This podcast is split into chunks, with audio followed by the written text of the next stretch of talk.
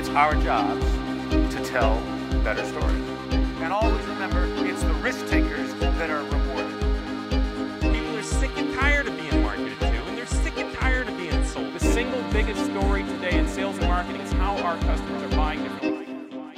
Hey everyone, and welcome to the Growth Hub podcast brought to you by SaaS marketing agency Advance B2B. It's Edward Ford here, and on the show today we have a very special guest and a slightly different format. So, HubSpot co founder and CEO Brian Halligan was recently in Helsinki for Slush, and he stopped by the Advance B2B office for a fireside talk with some of our customers and the Advance B2B team. The talk was hosted by my colleague and Advance B2B co founder Mikko Seppä as we drew on Brian's 12 plus years in SaaS and at HubSpot. And in this episode, we hear about a typical week in the life of HubSpot CEO, the five growth chapters of HubSpot and the evolution of B2B marketing and sales, the importance of building a gorgeous end to end customer experience and why SaaS is now a platform game, challenges, mistakes, and learnings from building HubSpot and things that Brian would do differently now, how HubSpot has shifted from funnel thinking to flywheel thinking, and the evolution of marketers and the importance of investing in your people. While there is no Fast 5 challenge this time, Brian does share some of his top book recommendations, so make sure you stay tuned for those. And just a heads up that some of the questions were posed by the audience, so the audio is a little fuzzy there, and you might also hear the footsteps of Gordy, one of our office dogs, in the background. So, anyway, let's get into it. Here is episode 29 of the Growth Hub podcast with Brian Halligan, co founder and CEO at HubSpot. It's my pleasure to introduce Brian Halligan, the CEO and founder of HubSpot, to you. And great to have you here. Great, great to be here. There's going to be people from Advance B2B and some of our customers, aka friends, aka family, joining us in this session. If you guys have any questions, feel free to just throw them up and let's see what, No problem. what we get from you. No problem. You said to me just moments ago that you, you had a sauna last night. I had an interesting first night in Helsinki. Uh, first of all, it was very confusing. There was a bar, and then there's this area right next to it with the sauna. And I had never seen a bar with a sauna before. But it's not common in Boston. Not common in Boston. And so I had a couple of drinks and with some friends, we went and I borrowed a bathing suit and I took a very hot sauna. And then I dove into the sea. It was very cold in the sea here. very cold. And I thought it was a very bad idea when I did this kind of thing. And then I got out of the sauna and I went to the smoky sauna. You know, you know the smoky sauna? Smoky sauna, very hot in there. And uh, back into the sea. Uh, and uh, I've never felt better in my life. I mean, there was something very unusual about that. I felt just terrific. Yes. yes, very unusual tradition you all have. That's lovely, lovely. Yeah, we are different. Yeah, I That's a nice way of putting I, it. ha- I have a little house in the state in the United States of Vermont. You know Vermont? Yeah. It's a little tiny state near Boston. It's cold and it's kind of dark and it's kind of like Finland. And I just, I just, uh, I just bought the house, and the people who owned it before, there was a sauna. Uh, which is very unusual American house. Uh, so I'm going to start the tradition. Take the sauna, go out, roll in the snow, and come back in the sauna, and that'll be my thing. I bring a little Yeah, yeah. Finland back to the United States. That's good. Yeah. That's I'm really excited about it. That's good. So uh, we've seen HubSpot grow over the past years, and and we are like super eager to learn what's the average or normal day in the life of Brian Halligan, the CEO of HubSpot. What happens? Oh, God. What's going on? I think that's one of the nice things about my job. There's not so much of a normal day. Uh, you might be surprised at my week. I, uh, I work from home about half the time. Okay. Uh, Remote work for free. Yeah, so oh yeah, that's a thing here or no? It is. Okay. It is. Yeah, I work from home a lot. I get a lot more done from home. Uh, I'm actually introverted. I pretend to be an extrovert. I, I, when I come here, I shake hands with the dog and everyone. But my natural state is that, you know, I'd rather, you know, be in my hotel room reading a book. I'm actually quite introverted, and I, you know, I try to be extroverted, uh, but I like to work from home. And I work on all kinds of different stuff. These days, as part of HubSpot, we're working on our strategy for 2019. In HubSpot, we have a cadence to our business. And our business kind of revolves around our inbound conference in September. So the conference happens from September to December is the best time of the year because we come up with all kinds of interesting and crazy and new ideas for the business and for our customers. And then by the end of uh, December, we knock down our plan for next year. Here's the products we're going to build. Here's the services we're going to offer. Here's the business model changes. And from December until September, our heads are down, just you know, cranking, and not a lot of crazy new ideas are allowed. And then September we do inbound and start over. So now is the most fun part of the year because we're trying to lock down what are the things we're building next year, what are the new products we're building, what's inbound going to look like, how's the company going to look three, four years from now. So now is kind of the most exciting time of the year for me. I bet. A lot of meetings about that kind of stuff. Because, please share us what's coming. what's coming? What's coming next year? Well, I, What are you going to introduce in September? I, I can't tell us exactly what we're going to introduce, but I. I can I can say that the trend of HubSpot. There's a couple trends that will certainly continue. If you look at HubSpot and analyze our profit and loss statement, you can see more and more of our money flowing into R&D and product, trying to make the product better, uh, and really investing in customer success and net promoter score improvement for our customers. Uh, along that side, you've seen us move from a marketing application to more of a front office kind of suite, right? Marketing, sales, service. All those will get better. Down the road, there'll be more of these hubs, and the suite will expand. And so we're working on some of that stuff. And down below, you know, HubSpot, we're trying to turn from kind of a application suite company into more of a platform company. So far bigger API footprint, far better support of those APIs, far more integrations, far more third parties building into it. And so HubSpot itself is moving from a company that helps our customers generate leads into a company that helps our customers really create a gorgeous end-to-end customer experience. And we want to do that through HubSpot apps or any other applications you can kind of plug in much more easily. yeah, that makes sense. I think so. It's good to hear. Yes. Yeah, I actually have this one question that came from Sami, I guess. Hi. uh, one of our customers, actually the first customer of the company. We didn't even officially have the company when we Love that. got him as a Love that. customer. That's yeah. Oh yeah. okay, so Sami has a beautiful question of what are the chapters of HubSpot growth story and how would you define each? Yeah. It's sort of what I just said. Chapter one is really there's an extra chapter in. Chapter one of HubSpot, when we first started HubSpot, it was really a search engine optimization company. And to do well in SEO, you had to create content. So we created a blog to do that. And then we created a social media tool. So HubSpot chapter one, its first four years was really had nothing to do with leads. It was about how do you get a perfect stranger to visit your site. Uh, chapter two was how do you turn that visitor to your site into a lead? So marketing automation and workflows and uh, the lead record and email and all that stuff kind of tied together. Uh, chapter uh, three, which we started a few years ago, was around how do you turn that lead into a customer. And so we built CRM, we built our Sales Hub product, built tools for sales reps. Chapter four, we just came out with our Service Hub product. So how do you continue that? The next chapter is much more platform. You know, how do we enable people to really customize the experience? How do we enable people to have 20, 30 different applications they use within HubSpot and just weave them into that experience? How do we have HubSpot be that coordinator of the whole experience? So we're marching along a journey. Uh, and uh, one thing I would say about HubSpot coming here, visiting you all today, it's, it's, it's really quite nice uh, for me. Like we started, you're a founder, I started a company 12 years ago, and yeah, we hoped this kind of thing would happen, but we never actually, we didn't have a lot of confidence when we started the company this would happen. We had in our head that we would build something like this, but uh, it's really cool for me to come all the way to Finland. Not, you don't go to Finland every day and see all of you wonderful people who actually use our invention is, uh, it warms my heart. So thank you for having me and thank you for partnering with HubSpot. It's quite nice. Yeah. It's been one hell of a ride seeing HubSpot evolve over the years. I, I think that like the first uh, time for me, like first having the first touch with the platform was around 2011 or 12, something like that. And uh, just when you, just a few moments ago when you said that it was first like the SEO Yes. platform, I could definitely Yes. agree on that. So it's been huge shift over the years, Yes. right? like going from one niche like area and then evolving into a bigger platform of of how you how you make sure that you have and you're able to deliver like proper customer experience.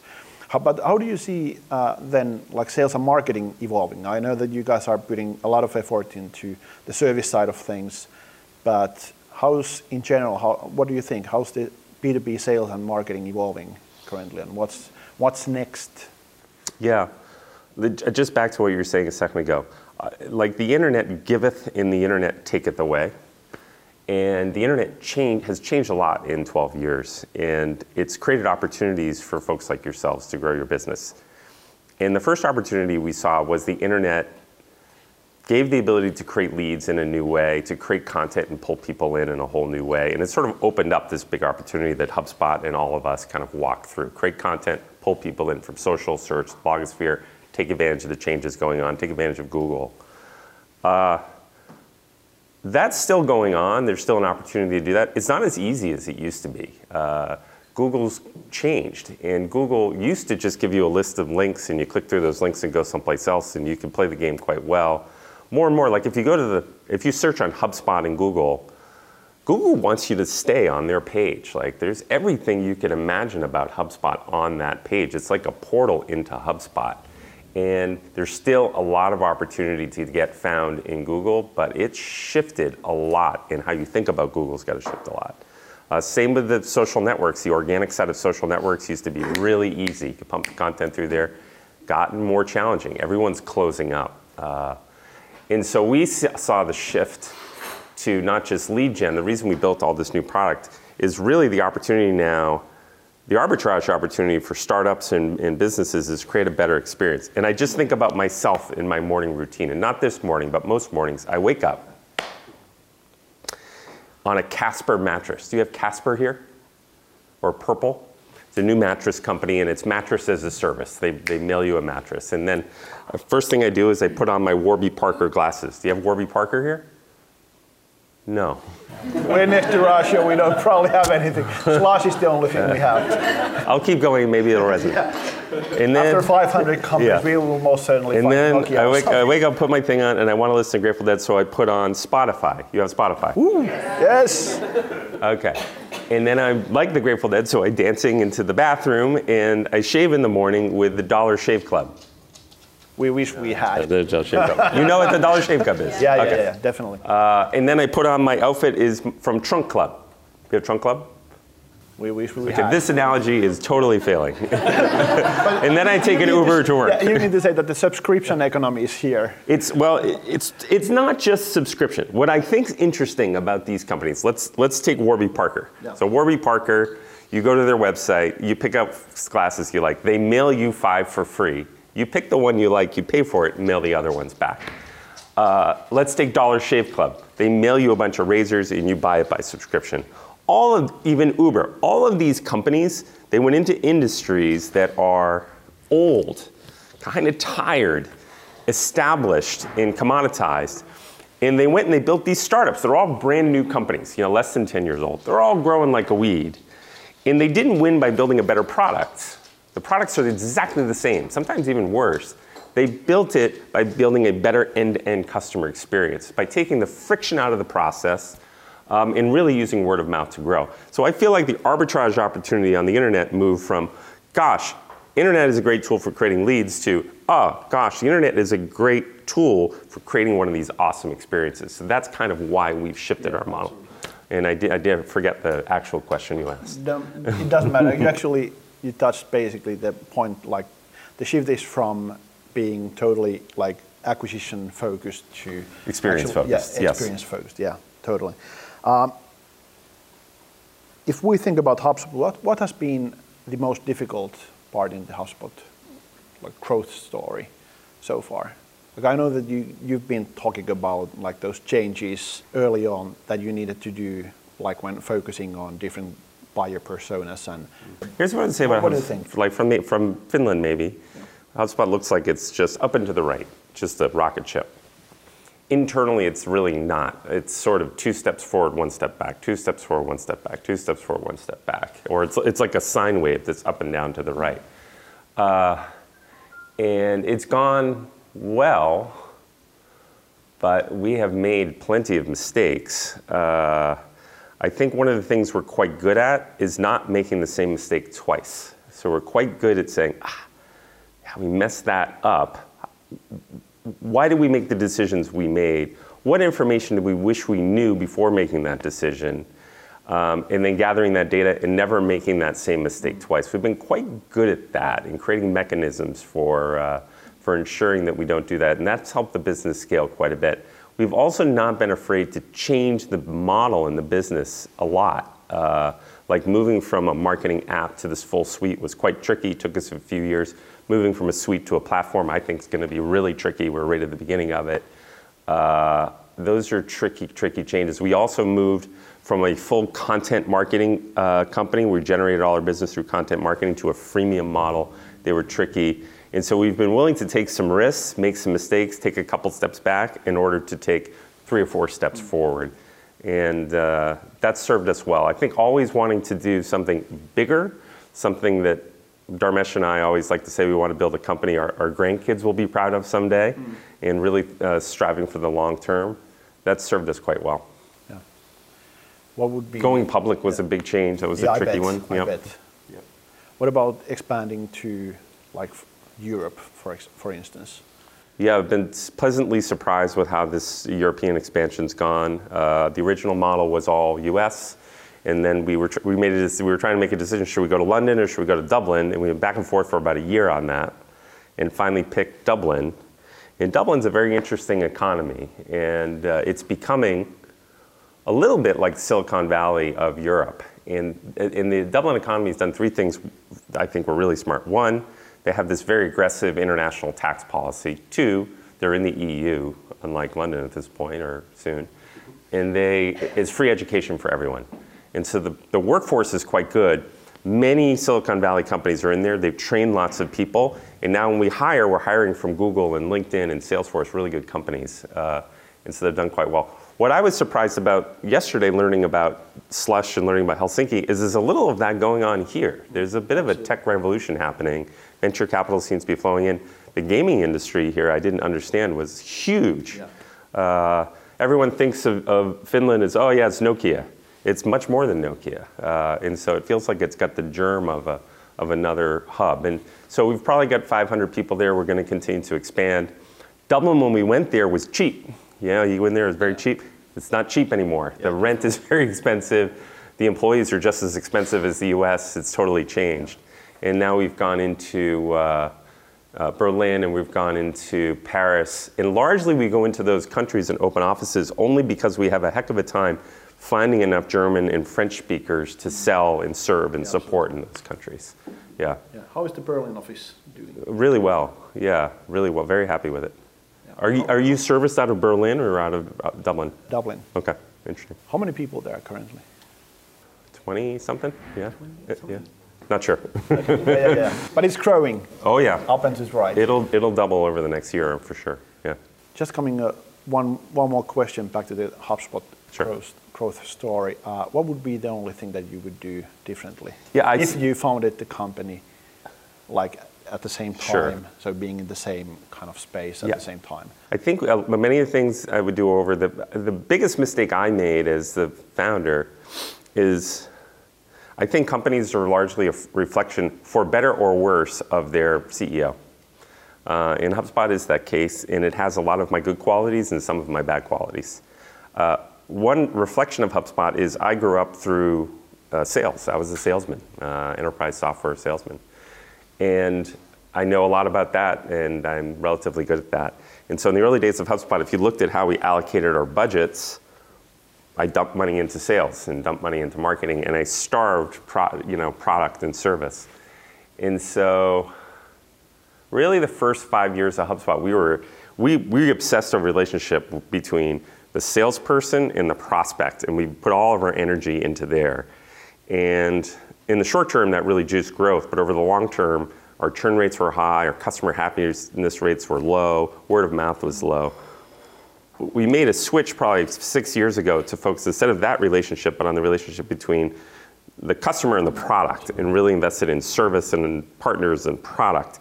And that's made a huge difference. Uh, I don't know of any big company at scale that really does it by focusing down here on that prospect uh, relationship. It's more about how do you delight customers and leverage word of mouth. I think in today's day and age, and this is a weird thing coming from a marketing guy, but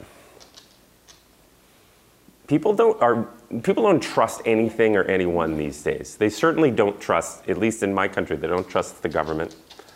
Oftentimes, they don't trust their religious organization. They don't trust big uh, corporations. They don't trust social media sites they generally don't trust marketers or sellers. And so trust, we're like a trust deficit. And to that end, I think the best way to sell your products is to delight your customers, and hopefully your customers will do the selling for you. And so we've sort of been in process of making that shift inside of HubSpot. And that's made a big difference. So that'd probably be the biggest mistake. I wish I had, I wish somebody had hit me across the head and said, you're never going to be a, a, a, great company unless you really get serious about delighting. At the end of the day, you got to delight your customers or you're screwed. And so I got religious religion on that quite late, actually. Yeah. Okay, that was a good one. Uh, guys, girls, any questions at this one? Yeah. Your expansion strategy from the mid-sized companies to the larger ones and, and so forth. Could you describe a little bit of what scale of enterprises you are serving at the moment and what are your targets? Sure. Uh, I would sort of say like we've really focused at HubSpot since we started on companies from 20 employees to 200. That's our sweet spot. And I'd give us an A, like if I were giving us a report card on serving companies in that, in that part of the market. We're not as good from 2 to 20, and not as good from 20 to 200. I would give us C's in both of those. I think what we're trying to do at HubSpot is get better at those two, try to take those to an A. I don't think we're necessarily going up to Fortune 500, sell to Nokia, and uh, for a lot of reasons. One is there's plenty of competition up there. Oracle and Salesforce, SAP, everyone's really slogging it out up there. Uh, two, it's not where my passion lies. I like to help entrepreneurs and founders and small companies grow. I yeah. just like doing that. Um, and um, there's a big opportunity there. But I wouldn't say we're really going to the enterprise. I feel like we're just trying to improve that 2 to 20 and the 20 to 200. Yes, yes.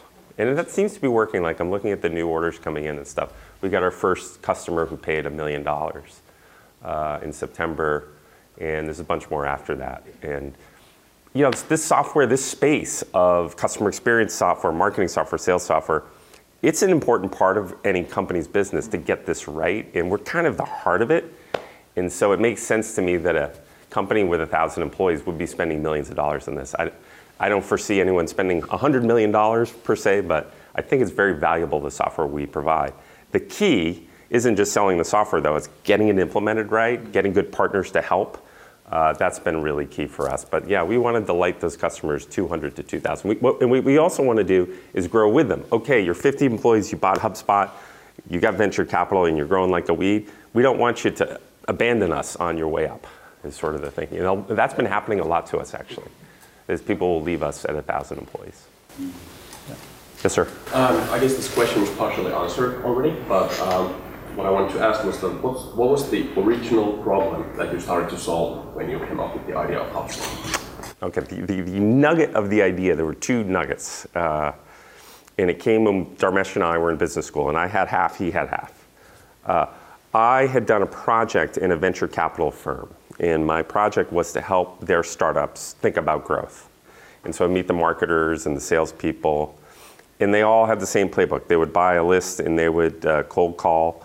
They would buy a list and spam people basically. They'd do a big trade show. They'd buy a bunch of advertising, stuff like that.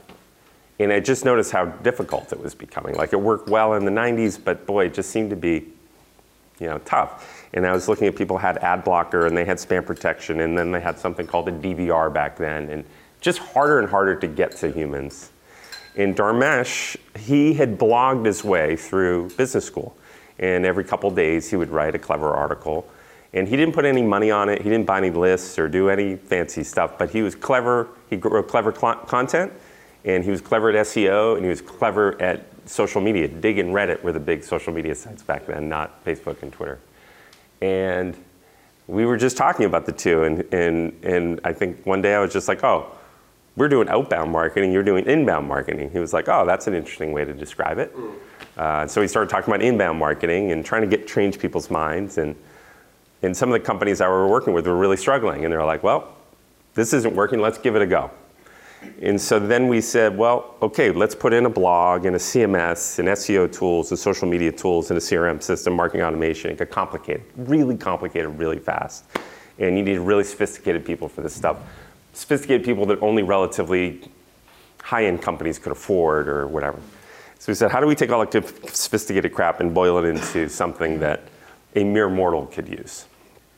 That's how HubSpot started, basically, right there. Now, what's interesting about that is the average marketer back then was, I would call, unsophisticated, uh, Luddite, uh, really not familiar with how to use technology to really power growth.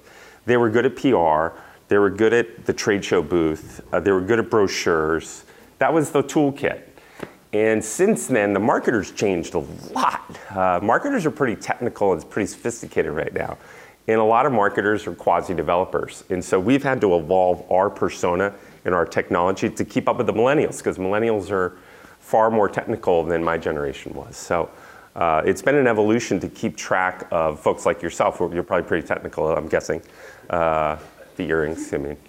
Um, and so we've had to continue to evolve our persona over time to keep up with you folks. And there's, there's two interesting companies in the United States that I've watched closely. One is called MailChimp. You guys know MailChimp? There's another one called Constant Contact. Yep. You know Constant Contact? Yep. It, was mail, it was before MailChimp. In Constant Contact, email marketing company, and they were started before us, and we kind of looked up to them.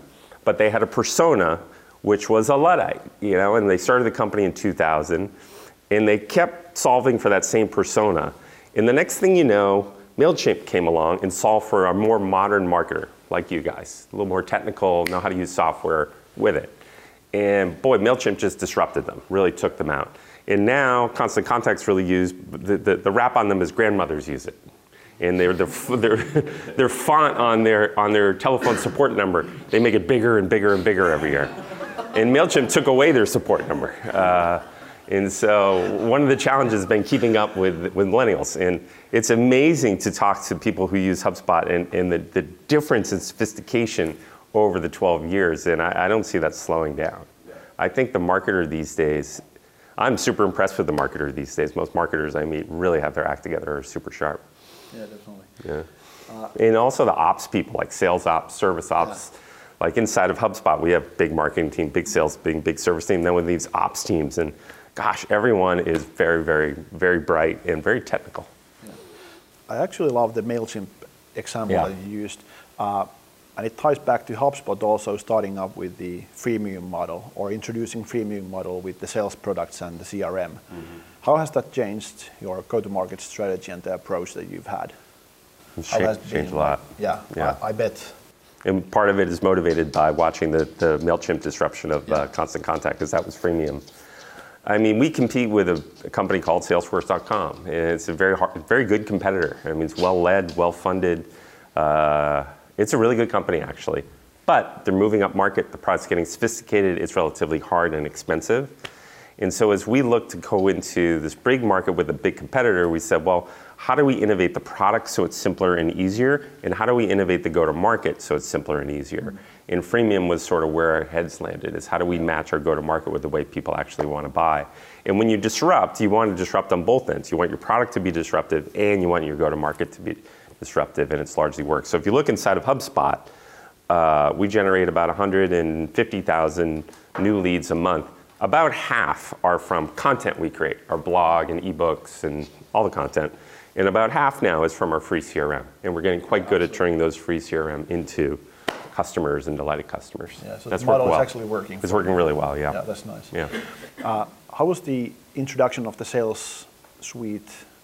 How was, how, how was it different from the marketing? Because totally different kind of target audience, uh, a uh, little bit different kind of market actually itself, you know, having all the like CRM products and everything in place already, and the market being more mature. How, how was it different uh, going to the market with the, the approach that you took?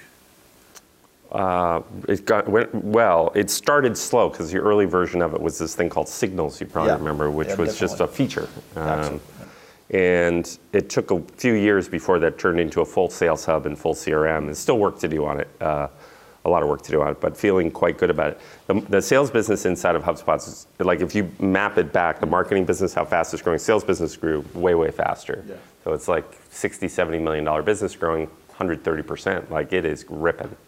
Uh, and what's been cool about the sales business is half of the sales customers come from marketing customers who said, let's expand, but half of it came from people who were like, you know, that's the best sales product in the market. I'm going to buy that first. I don't care about the marketing software.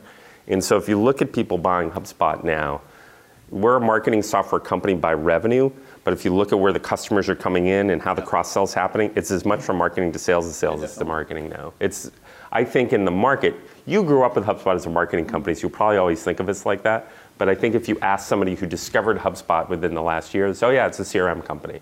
I think people will think of us over the long haul as much more of a customer experience management CRM, whatever people call it, five years Yeah, from now. actually, we've been working with the CRM for, well, ever since you guys launched. Okay, This, uh, it's been yes. beautiful.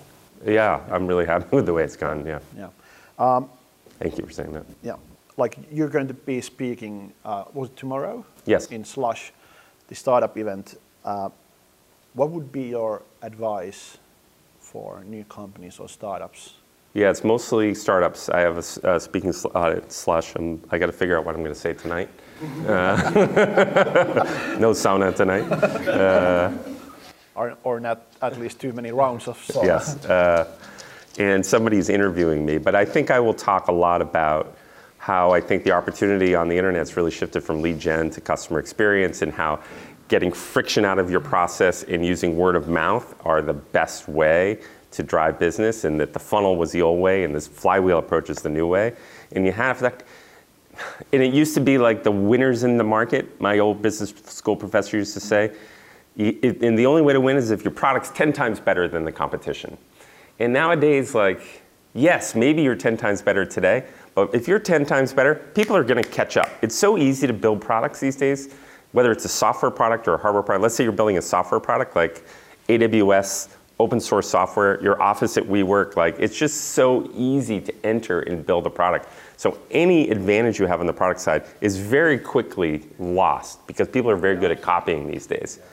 And so I think that shifted from having a, the best product wins to having the best experience wins. And if you have a 10x better experience, you have a much better shot these days of, of beating the competition. And so that's kind of where my head's at, and probably what I'll talk about tomorrow.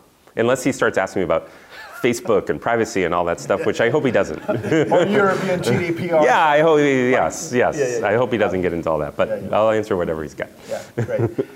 Uh, do you guys have any questions? I know that we're, yeah, great. I have one question actually about what you just mentioned regarding the flywheel. And HubSpot was so big on, on the funnel back in the day and filling it up with leads and then moving people down. But now you actually killed the whole funnel. Retired. Retired. Retired. you You don't kill old people. They retired. And now you transition to, to the flywheel. Can you talk about this shift from funnel thinking to flywheel thinking and how you've actually changed internally and how you operate? Yeah. Uh, so inside of HubSpot, uh, we get a management deck once a month of what's going on. And the way we look at the business used to be a funnel, and now everything's in a flywheel. And so think of it over here as attracting new customers in marketing, and down here is converting new customers in sales, and over here, delighting new customers in service. Uh, and when we look at our budget and where's the budget applied, historically most of the budget was over here on sales and marketing and less over here. And the more we looked at it, the more we thought, wow, in order to get this thing to really spin, the leverage isn't in marketing or sales, it's over here on the customer side.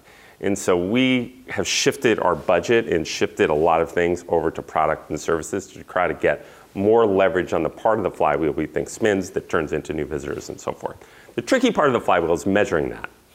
Quite tricky, but we know it's there because when I talk to people, we can hear it. So that's the first thing we've done. The second thing we look at is how do we get the spin faster? How do we get the friction out? And so we measure things inside of HubSpot like what percentage of our revenue comes in through e-commerce? What percentage of our revenue comes in without ever talking to a sales rep? What percentage of our support calls are self-service versus talking to support? What we're trying to do is enable our customers to do it themselves. We do that for a couple of reasons. One, it's certainly more profitable than talking to a human. But two, I just feel like in today's day and age, no one wants to wait and book an appointment, and then somebody's late for the meeting, and you have this go to meeting, whatever. I think just people want to self serve and find the darn answer themselves. They want to use the product themselves, they want to try it themselves. We try to match our go to market with the way people actually want to buy. And so we've embraced the flywheel. It's changed the way we measure the business. It's to change the way we invest. It changes the metrics and what we should look at. The management team, for, for example, we get our bonus based on revenue and profit and customer happiness. And so we've kind of changed everything around this flywheel idea. Yeah, sounds like a quite actually quite, quite dramatic change. Yeah, it's been useful. Yeah. It's been useful. Has there been any like organizational changes, the way you structure the teams or yeah, growth teams around the new products or trying to get a lot more alignment across the different teams between marketing and sales and service. We built a growth team. And so this is the trickiest organizational team. It sits in product and it's a large team, but it really incorporates marketing and sales and service, all of it. And it basically is the team that figures out how do we pull in a lead for CRM? How do we enable that free CRM user? How do they invite other people? How do they upgrade to the starter product? Like that whole motion, that's a giant team inside of HubSpot that takes a tremendous amount of coordination across all the different departments. That's a big work change that's been very tricky actually, yeah. not completely baked. Yes. yeah, absolutely. Any other questions? Just those. Yeah. Yes, sir. We talk about video a bit. Sure. Uh, yeah, so it's quite obvious that video is invading the whole internet. LinkedIn brought the native videos and every third post at least is a video. Yep. Can you shed some light on your plans regarding video, marketing side, sales side? Uh, yeah, I think I think videos. I think everything's shifting. It's sort of email to chat, uh, text to video. Uh, in Google, it was very much a long tail to fat head game. Like everyone's, everything seems to be changing at the same time. Uh, but video, we, we embedded the Vidyard video system inside of HubSpot at Inbound. It's, it's a, video is part of the whole pro uh, suite inside of HubSpot. And it, I think it's, the feedback's been really good so far that people can use it in marketing uh, very easily uh, to create a video inside your website, create a video inside of your marketing emails, and you can track the engagement on it and all that kind of stuff is inside of HubSpot now. We embedded it inside of sales and service, so on a one-on-one basis, you know, you can very quickly spin up a video and explain something and send it one-on-one to someone. So our sales reps are using it, our service reps are using it. And so we've made a pretty big investment in a huge partnership with this company, Vidyard. And so far, people seem to be liking it. If, if you're thinking otherwise, I'd love to, love to hear on that. But uh, we're going to continue to invest in it. Uh, we think it's a big opportunity. I just think humans don't want to read anymore. I mean, we're lazy as a species. Uh, and uh, they just don't want to read. They want to watch video, they want to watch audio, and um, it's gravity. I don't think it changes much. Like my kid, I wonder. If, I wonder if he will ever read when yeah, he's yeah, my age. Here, I wonder. Here. Yeah, just maybe the subtitles. Yeah, maybe. uh, it turns out, like on our sites, we A/B test text versus video, and it's about when we have both and we optimize both and get them both really like a really perfect page with both 80% of the people prefer the video to the, uh, to the written. Um, and I think as time goes on, that gets even more exacerbated. So we've invested a lot, we'll invest more, and if you have ideas, we're totally open to it. Um, I also just think the social networks are all video networks now, really. You think yeah. Instagram's now a video network, and yeah, Facebook's a video network, and Snap's a video network. Uh, it's just the way the world's going. And I think there's a lot of reasons for that. One is people are lazy, and two, the networks can finally handle it. You know, historically you had crappy experience. Pretty good now. And you can stick ads in there. I'm not a big fan of that, but you can. Yeah, absolutely. Any other beautiful questions? There's some more. Yeah, I have a question about um, growth when it comes to like company culture. So, what are some ways that HubSpot um, supports employee learning and development? A couple things. Uh, we do tuition reimbursement up to $5,000 a year. So, if you're a HubSpot employee, you can go back to school, you can take courses, you can do whatever you want. We've got a free book program like any business book you want to buy, we pay for basically. You just send us the uh, Amazon link. Uh, we invest a lot in training our employees. So when you start at HubSpot, you, you, before you do anything, you're two months in training. It's a fairly intensive training program. All of our uh, one of the things we're trying to get better at is, is be better managers, including myself. And so every first line manager, second, all the managers go through a couple times a year, like a day long management training. We want to get better at being better managers. A lot of our employees are young and first line managers. What else? Those are some of the things we do. Um, one thing we do that's helpful that I thought people would do more for learning, but they don't, is after five years, we force everyone to take a sabbatical. Um, and we thought people would go back to school or learn an instrument or something like that, but everyone just wants to go to Bali and sit on the beach. so we're funding a lot of trips to Bali. We pay, we pay for the for the sabbatical too. That was a good one. Yeah. Someone had some. Yeah, I guess it's a good follow-up to that because uh, I guess recruitment is something that process-wise is real similar to what it comes to sales and marketing. Yes. And also when it comes to you know inbound automation technology, a lot of that can be applied to recruitment as well. I agree. So, what are your takes on HubSpot's plan on regarding that? Because I remember I was taking part in inbound recruitment training like three or four years ago, and I thought at that point people thought it- it's something big that's coming up. It's kind of bubbling under still, I think. For HubSpot or the industry? Uh, overall, overall, Yeah. like, like I haven't seen that much happening. Even though if you think like the technology is there, the process is pretty similar. There's nothing that would, you know, nothing too difficult in it. But what are your takes and HubSpot's take on when it comes to expanding to recruitment side? Uh, we've talked a lot about it. We think it's very analogous, extremely analogous. Uh, we're probably not going to do it uh, just because we think there's so much opportunity in the front office and helping customers and really creating a complete solution there. If we do it, it'd be down the road. But the platform itself it, lends itself quite well to it, and the methodology does. I wouldn't be surprised if a smart partner of ours starts someday, uses our APIs, and turns HubSpot CRM into a recruiting platform. Uh, you'll be able to do that. Um, I think in 2019 there'll be enough improvements to it. So if you guys are interested in that, hire some developers and want to do it. I think there's an opportunity there. In terms of recruiting, I would say HubSpot, we, we refer to our recruiting as a flywheel as well, not a funnel. M- most of our new employees come through word of mouth from employees. So we focus less on the recruiting, more on, gosh, how do we make our employees as happy as they possibly can so they tell their, their friends. Um, and that's worked well. We do a lot of inbound recruiting. We do tons of content about it. We optimize for Glassdoor. Do you guys use Glassdoor here? I don't think. No Glassdoor. Okay. Yeah. There's two. Glassdoor and Comparably are like Yelp for companies. Um, and we uh, we do some outbound too. Uh, we have people on LinkedIn sending messages and stuff. They say it works. I'm skeptical, uh, but they say it works. So there's some people doing that. So we're a mix of inbound and outbound. We also do events like this. We'll have a speaker and panels and stuff like that.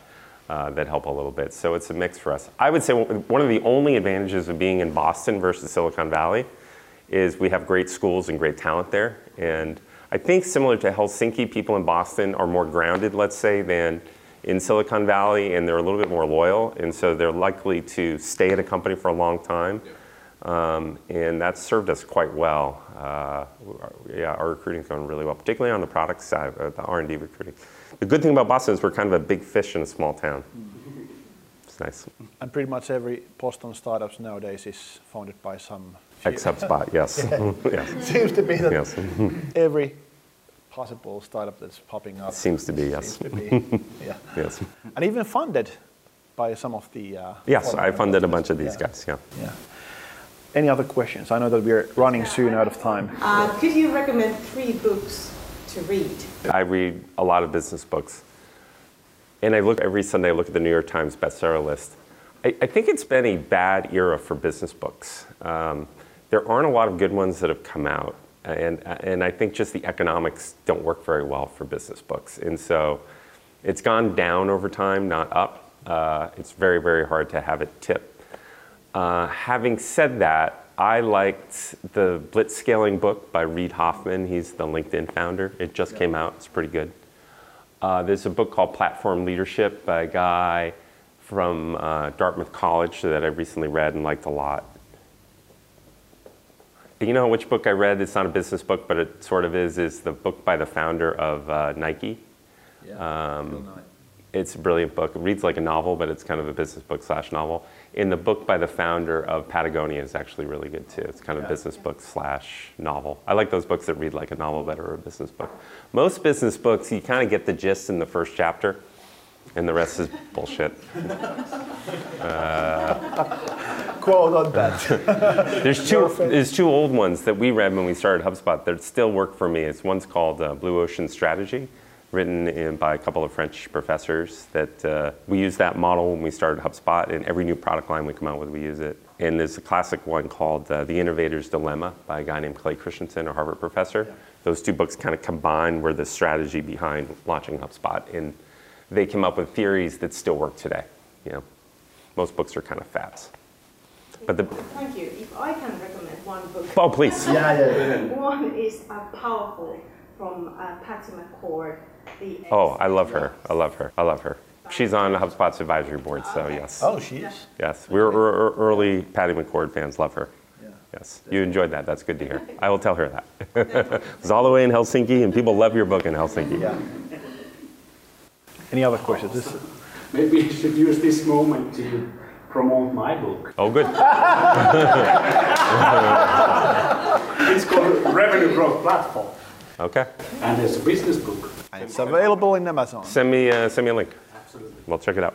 It's hard to write a book, one. It takes a long time. I wrote two books. One of them did quite well, one of them was a complete waste of time. Um, it's so frustrating. You write a book and no one reads it. It's just like you spent your poured your life into the damn thing and no one reads it. I hope you didn't just tell it writing the Grateful Dead. No one read thing it. Was, No one read it. You were you were one of five people that read it. Thank you for reading it. I think I made it uh, five cents when you bought the book. Thank you. Uh, but you, Definitely you pour your life into it. It's a lot of work, and it's the same thing I was talking about products. Like it used to be really hard to get a book published. There was a handful of publishers, and they had to bless you to write your book. Now that dog could get a book published, right? Anybody can write. You self-publish, right? It doesn't matter. Yeah, yeah. And even me, you know, I was say even me. Uh, if I can write a book, anyone can write a book. Uh, and uh, there's just gajillion books out there, and uh, getting above the noise is so hard in Amazon. Uh, in Amazon, Google's got an SEO game. Amazon, we should talk about this, has an SEO game as well. You can game the Amazon algorithm, and there's numbers you can look at to, to, to try to get that to uh, improve over time. But the book game is a very, very, very tricky game. I'm not sure I'll ever write another book because it is a soul crushing amount of work. Um, and then it's hard to market them. Whew, really hard to market them. yeah, absolutely. Yeah. The other book I like is a woman named Doris Kearns Goodwin.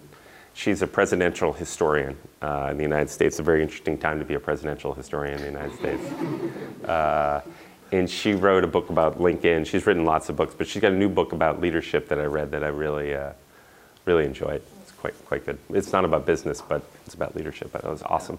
Yeah, great. Yeah.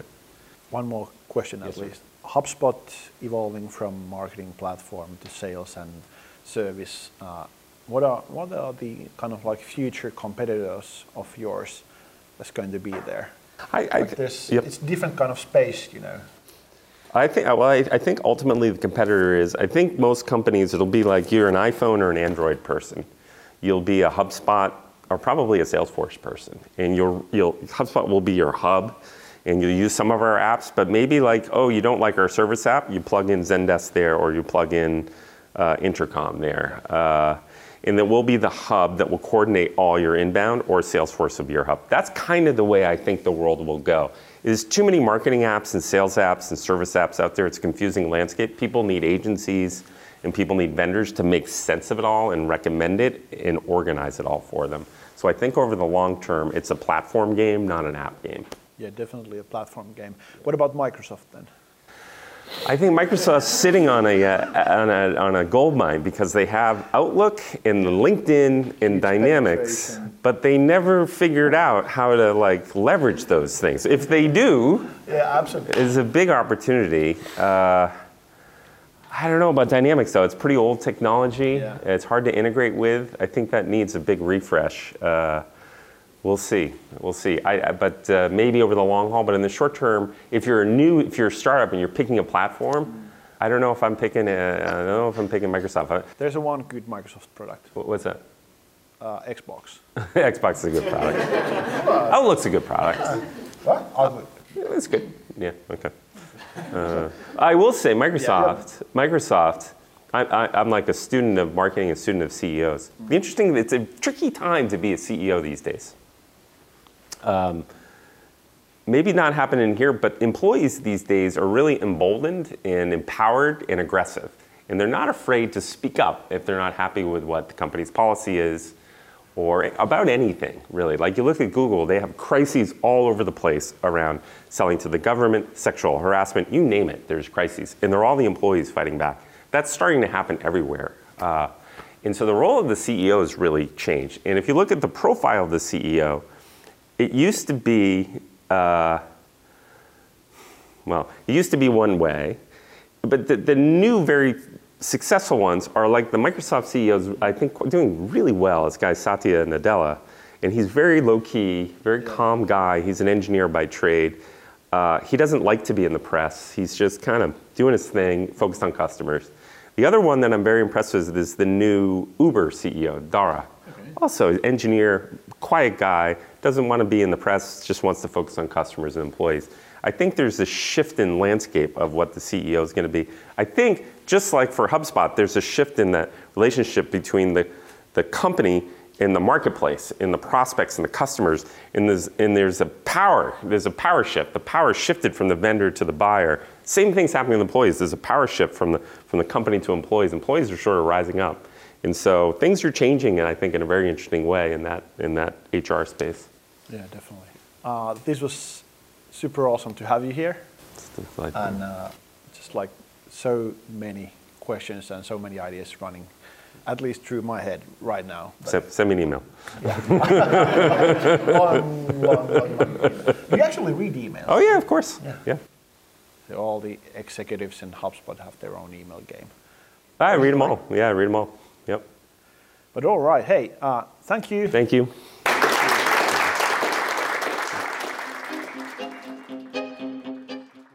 That was Brian Halligan on the evolution of HubSpot, B2B marketing, and sales over 12 plus years in SaaS. Now, you can follow Brian on Twitter at bhalligan, and a big thanks to Mikko for hosting the fireside chat. You can also follow him at Mikko Seppä and make sure you give them both a shout out there on Twitter. As ever, if you have any other thoughts or feedback, then you can always reach out to me on Twitter at Nordic Edward, on LinkedIn, or via email at edward at advanceb2b.fi. So thank you for listening to the Growth Hub podcast brought to you by Advance B2B. This is your host, Edward Ford, signing off, and make sure you check out advanceb2b.com for more content and resources on everything B2B SaaS growth. It's our job to tell better stories. And always remember, it's the risk takers that are rewarded. People are sick and tired of being marketed to, and they're sick and tired of being sold. The single biggest story today in sales and marketing is how our customers are